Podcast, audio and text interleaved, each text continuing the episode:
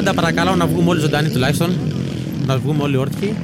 Και ό,τι γίνει ο καλύτερο σα κερδίσεις. Δεν έχουμε να χωρίσουμε κάτι με τους αναβατές εκεί πέρα. Δεν είναι τρελά. Ναι, και νεκρός να είσαι, αυτό θες να κάνεις. Δεν σε νοιάζει κάτι άλλο.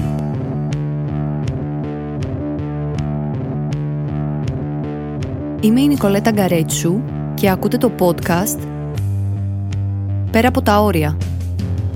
Το μόνο που μας ενδιαφέρει με το πέσουμε είναι να σηκωθούμε. Τώρα, όταν θα έχει κοπεί το χέρι, το πόδι, οτιδήποτε, να το καταλάβουμε στην πορεία. Δεν σε νοιάζει κάτι. Θα πας για την νίκη, πας για την νίκη. Δηλαδή, μπαίνεις στον αγώνα. Αν δεν πέσει καλός σήμερα, δεν σταματά. Ο Πάνος Κουζής είναι ένας από τους top αθλητές μότοκρο στην Ελλάδα με αναρρύθμιτους πανελλήνιους τίτλους. Για εκείνον, το νόημα ζωής βρίσκεται μέσα στις χωμάτινες πίστες. Δεν είναι διατεθειμένος να πατήσει φρένο για τίποτα και για κανέναν.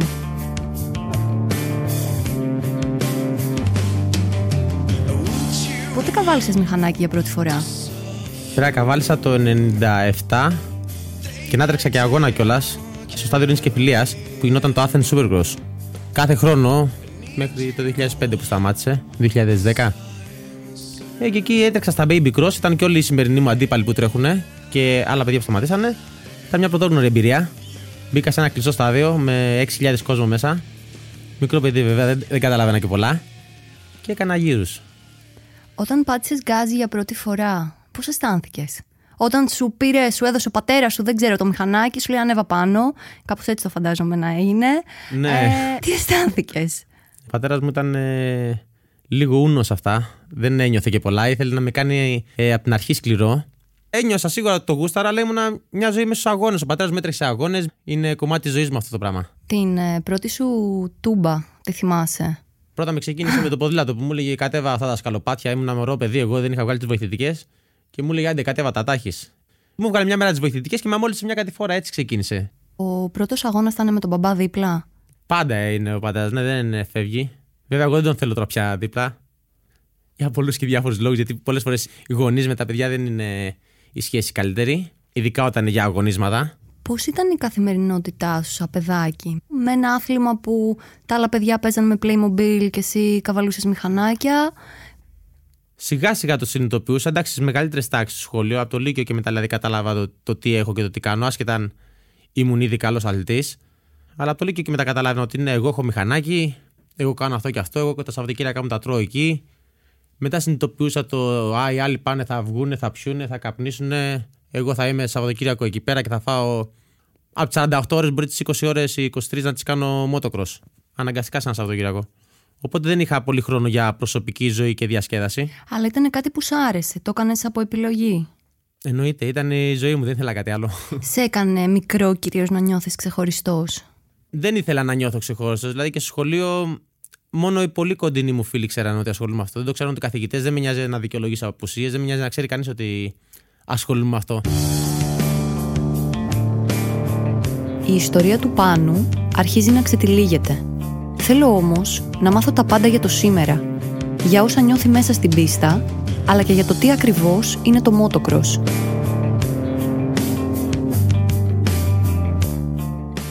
Ξεκίνησα από πιο μικρά μηχανάκια. Έχω πάρει πρωτάθλημα σε όλες τις κατηγορίες. Είχα το πείσμα, έκανα προπονήσεις. Ο πατέρας μου κάθε Σαββατοκύριακο κυνηγούσε. Εξεδεύαμε σε όλη την Ελλάδα για να βρούμε τους καλύτερους Έλληνε αθλητές της εποχής να προπονηθώ μαζί τους. Να δω τι κάνουν, να γίνω σαν κι αυτούς. Πόσες ε, φορές έχεις βγει πρωταθλητής Ελλάδας; 16 νομίζω, κάπου εκεί πρέπει να είναι.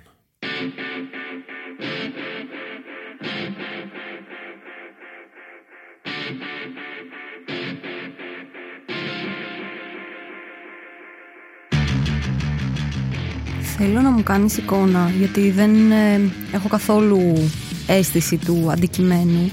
Πώς ε, ρολάρει μια μέρα αγώνα. Πας με το μηχανάκι στην πίστα, τι γίνεται; Διήμεροι είναι οι αγώνες. Το Σάββατο γίνονται οι ελεύθερες δοκιμές, χρονομετρημένες, σκέλος πρόκρισης. Και την Κυριακή ξεκινάμε με το warm-up και τα δύο σκέλη 30 λεπτά που κάνουμε. Πάτε στη γραμμή εκκίνησης. Πώς είστε και ποιος είναι ο στόχος μέσα στην πίστα κατά τη διάρκεια του αγώνα; Η μπάρα της εκκίνησης χωράει 40 άτομα. Ξεκινάμε 40 άτομα και μπαίνουμε σε μια στροφή η οποία έχει πλάτος 5 μέτρα. Και όποιος τρίψει πρώτος και κυνηγήσει και κα- κρατηθεί 30 λεπτά δυνατός, με μυαλό, με σωστή τακτική, να κρατηθεί πρώτος. Άρα ένας αγώνας διαρκεί 30 λεπτά. 25 λεπτά είναι δύο γύρους, οπότε βγαίνει 30, άλλες φορές θα βγει 33, άλλες φορές θα βγει 29. Πάνω Το- κάτω εκεί. Αυτό θέλει τρελή φυσική κατάσταση. Θέλει πολλή δουλειά. Ναι, θέλει φυσική κατάσταση. Γιατί οι περισσότεροι που θα δουν απ' έξω θα σου πούνε Ελά, μωρέ, ένα μηχανάκι καβαλάει, κάθεται σε μια σέλα. Πραγματικά πώς είναι η κατάσταση; Ναι, αυτό που δεν ξέρουν και με τα χρόνια δεν το ξέραν και άλλοι αθλητές από μηχανοκίνητα αθλήματα και το έχουν ρίξει το χώμα γιατί όντως η δυσκολία του χώματος δεν συγκρίνεται με άλλο άθλημα μηχανοκίνητο. Είναι ότι στο χώμα εμείς που τρέχουμε ο κάθε γύρο είναι διαφορετικός. Τρέχουμε ένα Σαββατοκύριακο και κάθε γύρο η πίστα είναι διαφορετική. Καβαλάνε τόσα μηχανάκια, ανά sessions και η πίστα χαλάει. Κάθε φορά η στροφή θα έχει βαθύνει το λούκι, θα έχει βγάλει σαμάρι, θα έχει αλλάξει γραμμή. Δεν είναι ποτέ ίδια. Δεν είναι άσφαλτος, δεν είναι κάτι παστάνταρ ή ένα μονοπάτι ακολουθείς αυτό; Μέσα στα 30 λεπτά, τις σκέψεις κάνεις. Θολώνεις ή έχεις τη δυνατότητα και πλέον έχεις συνηθίσει να σκέφτεσαι καθαρά; Όχι, αυτό είναι δύσκολο κομμάτι πιστεύω στους αγώνε. Ε, το έχω προπονήσει, αλλά δεν το έχω φτάσει εκεί πέρα που βλέπω ότι το έχουν οι κορυφαίοι αθλητές. Δηλαδή, έχεις ένα πλάνο που ακολουθείς ή πολλές φορές από τα νεύρα σου, αν κάτι δεν πάει καλά, αρχίζει και πάει το πράγμα λάθος; Στα νεύρα σίγουρα γίνεται λάθος, ναι. Ε, βέβαια, πολλές φορές θα νευριάσει. Θα σου τις σπάσουν κάποια πράγματα. Τι προσπαθώ να κάνω; Προσπαθώ πάντα να κάνω το σταυρό μου πριν μπω γιατί είναι ένα δύσκολο άθλημα. Τα τελευταία τέσσερα χρόνια δυστυχώς στην Ελλάδα έχουμε μετρήσει τέσσερα άτομα σε καροτσάκι από το άθλημα, το οποίο είναι πολύ κακό ποσοστό για τη χώρα μας και για το επίπεδο των αναβατών. Τι πάει λάθος; Δεν ξέρω τι πάει λάθος. Μπορεί και να περπατάς στον δρόμο και να πέσει και να σπάσει το χέρι σου. Αλλά επειδή συμβαίνουν ε, και οι ακραίες περιπτώσεις, πάντα παρακαλώ να βγούμε όλοι ζωντανοί τουλάχιστον. Το βασικό, να βγούμε όλοι όρθιοι. Και ό,τι γίνει ο καλύτερο σας κερδίσει. Δεν έχουμε να χωρίσουμε κάτι με τους αναβατέ εκεί πέρα. Όλοι τρέχουμε για την πάρτι μας και να, να δούμε η προπόνηση που κάνουμε αν πιάνει τόπο στην ουσία. Με τι ταχύτητες πας έναν αγώνα; Η μέση ωραία παίζει γύρω στα 48-50 χιλιόμετρα 55 μέση ωραία τη πίστας. Το αναλόγω και τις πίστες. Προστατευτικά τι παίζει; Κράνος; Κράνος, μπότες, επιγονατίδε καλές φοράμε που είναι σαν ε, ορθοπαιδικές για να μην σου γυρνάνε τα πόδια. Θώρακα, βασικό. Ωραία. Τα έχω αν- έχει και στη ραχοκοκαλιά που σου είπα γιατί πολλοί αθλητές από την πλάτη την έχουν ακούσει. Και αν πέσεις. Ε, μετά τι σενάρια παίζουν. Γιατί φαντάζομαι ότι δεν είναι μόνο το να πέσεις, είναι ότι μπορεί να σε πατήσει ο άλλος, μπορεί να σε χτυπήσουν. Ναι, στη φάση που βρίσκομαι εγώ και που βρίσκονται και άλλοι συναθλητές αντίπαλοι μου ταυτόχρονα που μαχόμαστε για την πρώτη θέση, ε, το μόνο που μας ενδιαφέρει με το πέσουμε είναι να σηκωθούμε. Τώρα, όταν θα έχει κοπεί το χέρι, το πόδι, οτιδήποτε, θα το καταλάβουμε στην πορεία. δεν σε νοιάζει κάτι. Θα πας για την νίκη, πας για την νίκη. Δηλαδή, μπαίνεις στον αγώνα. Αν δεν πέσει καρός σήμερα, δεν σταματάς. Τώρα, αν έχει κάτι σοβαρό και σου βγει στην πορεία, ναι, σταματάς. Εσύ παίρνοντας την απόφαση να κατέβεις σε τέτοιους αγώνες που μου λες ότι τέσσερις έχουν μείνει παράλυτοι, δεν ξέρω κι εγώ τι άλλο μπορεί να συμβεί. Να κοπούν χέρια μου, είπες να κοπούν Τα πόδια. σκέφτεσαι αυτά. Τα σκέφτονται και οι καλύτεροι αθλητές Ή, στον κόσμο. είσαι δηλαδή διατεθειμένος να σου συμβεί οτιδήποτε από όλα αυτά; Όχι, κανείς δεν, είναι, κανείς δεν το θέλει αυτό. Ούτε αυτοί το θέλανε. Αλλά μπροστά στην κάβλα σου που έχεις εκείνη την ώρα για τον αγώνα, για αυτό που πας να κάνεις, δεν υπάρχει κάτι άλλο για σένα εκείνη την ώρα. Okay. Δηλαδή, εγώ και με το που πάω στον αγώνα δεν υπάρχει κινητό, δεν υπάρχει οποιοδήποτε άλλος είναι εκτός του αγώνα, δεν υπάρχει για μένα στη ζωή μου εκείνη την ώρα. Στα ατυχήματα τα τέσσερα που μου είπες που μείναν ανάπηροι ήσουν σε κάποιο μπροστά. Ήμουνα και στα τέσσερα παρόν, εννοείται. Στις κατηγορίες μου ήταν. Και πώς το βίωσες αυτό; Δεν ένιωσες κάτι, λίγο να παγώνεις; Το καλό είναι ότι όταν συμβεί, δεν το παίρνεις χαμπάρι. Γιατί τον βλέπεις σαν μια πτώση μες στην πίστα. Κάποιος έπεσε, έχει βγάλει ο κριτής και την σημαία, έχει πάει τα στονοφόρο, μπορεί να έχεις σπάσει το χέρι του, μπορεί να έχει μείνει και ανάπηρος. Δεν ξέρεις πώς γίνονται αυτά. Το μαθαίνεις μετά. Ε, μετά λίγο φοβάσαι. Λογικό να φοβάσαι. Με αυτούς τους ανθρώπους έχεις μιλήσει μετά; Ναι, εννοείται μιλάω. Και εγώ είμαι περίεργη. Ο ένας είναι και κολλητός μου, είναι στην καθημερινότητά μου. Δηλαδή, Α πούμε, ο κολλητός σου που είναι στην καθημερινότητά σου, σου λέει συνέχισε. Ή. Μα και αυτός ψάχνει ήδη να βρει πατέντα για το μηχανάκι για να καβαλάει έτσι όπως είναι. Όντως, ε. Ε, ναι, α, η τρέλα που έλεγες αυτή είναι η τρέλα. Ναι, και νεκρός να είσαι, αυτό θες να κάνεις. Δεν σε νοιάζει κάτι άλλο. Άρα δηλαδή δεν έχει υπάρξει στιγμή που να μετανιώσει; Τι να μετανιώσει εδώ πέρα, σου λέω έχει παραγγείλει ήδη πατέντα απ' έξω για το μηχανάκι Θα τον για να μπορεί για τα βοηθήσεις. πόδια να μην χρειάζει για να κάνει.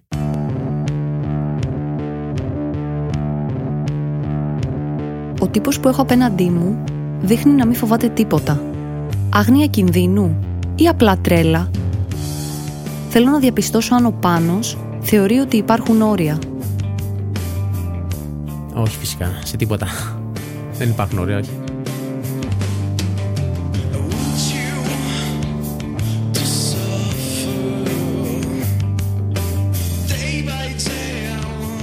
Στη ζωή σου γενικά είσαι έτσι όπως είμαι στην πίστα. Πάμε ας πούμε για όλα, περνάμε τα όρια.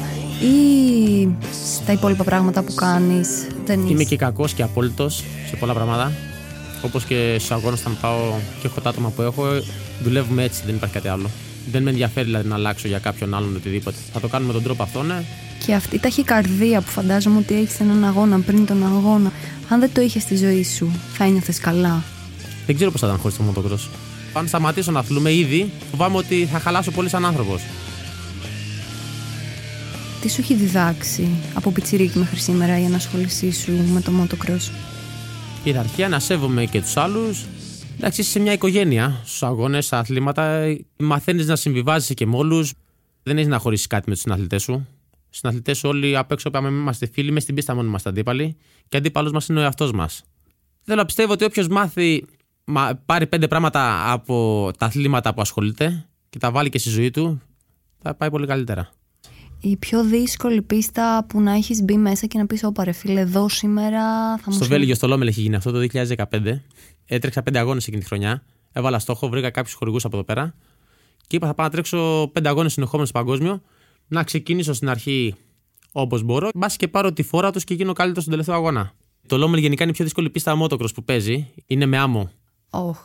Είναι με άμμο, άμμο βαθιά άμμο. Τώρα εκεί πέρα είναι αντρική η πίστα. Δηλαδή για τους Έλληνες εμάς δεν κάνει, ούτε απ' έξω να περνάμε. Οκ. Ήταν τόσο βαθιά τα λούκια, ήταν τόσο μεγάλα τα σαμάρια, ήταν τόσο κουραστική η πίστα. Οι άλλοι πηγαίναν τέρμα. Εγώ δεν μπορούσα να σταθώ όρθιος, πήγαινα με τα πόδια κάτω σε κάποια σημεία, παρόλη την εμπειρία μου. Ε, και μπήκα στον αγώνα, στον τρίτο γύρο έφαγα γύρω και λέω σπίτι μου. Ναι, δεν μπορούσα γιατί ήταν ε, πολύ δύσκολη πίστα. Άρα εκεί ψιλοφοβήθηκες. Εννοείται φοβήθηκα. Από εδώ και πέρα τι θες να καταφέρεις; Κάνω από 2 έως 5 αγώνες το χρόνο σε παγκόσμιους αγώνες.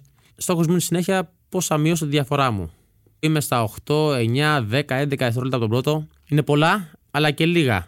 Πιο πολύ προς το πολλά τείνουμε. Στόχος μου είναι αυτά τα 11 δευτερόλεπτα. Μια φορά στη ζωή μου να τα κάνω 5. Οκ. Αυτός είναι ο στόχος. Πάω κάθε χρόνο, είμαι εκεί πέρα δυστυχώς. Γιατί όσα βήματά και αν κάνω εγώ στην εξέλιξή μου, οι καλύτεροι αθλητές του κόσμου κάνουν άλματα, δεν κάνουν βήματα.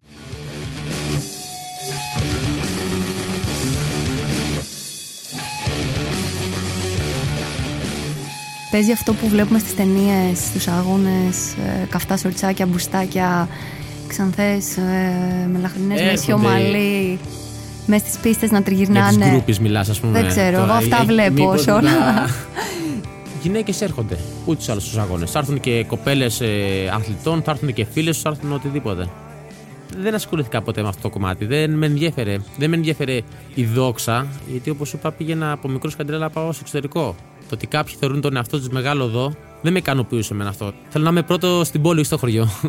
Άρα η σχέση σου σε εισαγωγικά όταν ήσουν πιτσιρικάς και έφηβος ήταν το μηχανάκι σου. Σίγουρα ναι, και μετά όποιες γυναίκες ήταν εντάξει. Απλά ζήσαν την τρέλα. Λίγες σχέσεις είχα στη ζωή μου ούτως ή άλλως. Αλλά δεν το ακολουθούσαν όλες. Δεν μπορούσαν να το ακολουθήσουν όλες αυτό το κομμάτι. Γιατί οι κοπέλες μπορεί να θέλουν να πάμε διακοπές εδώ, μπορεί να θέλουν να πάμε κάπου εκεί, κάπου αλλού. Ε, δεν έπαιζαν αυτά.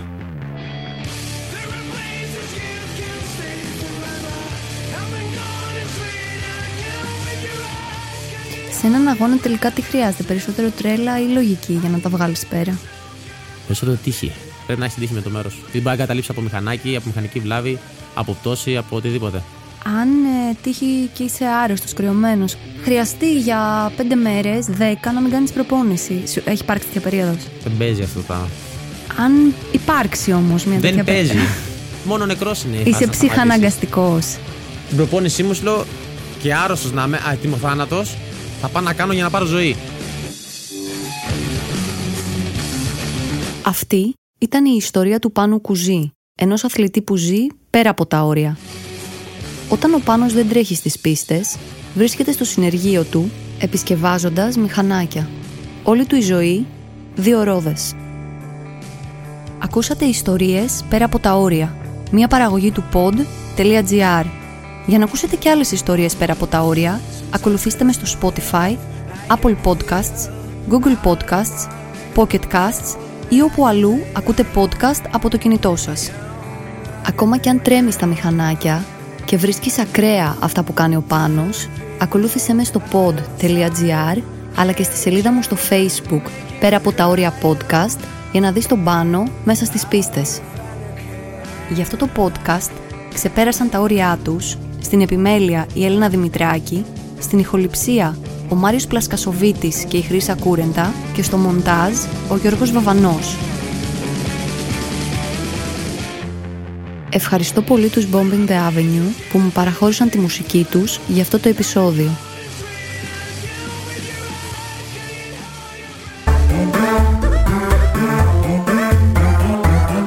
pod.gr. Το καλό να ακούγεται.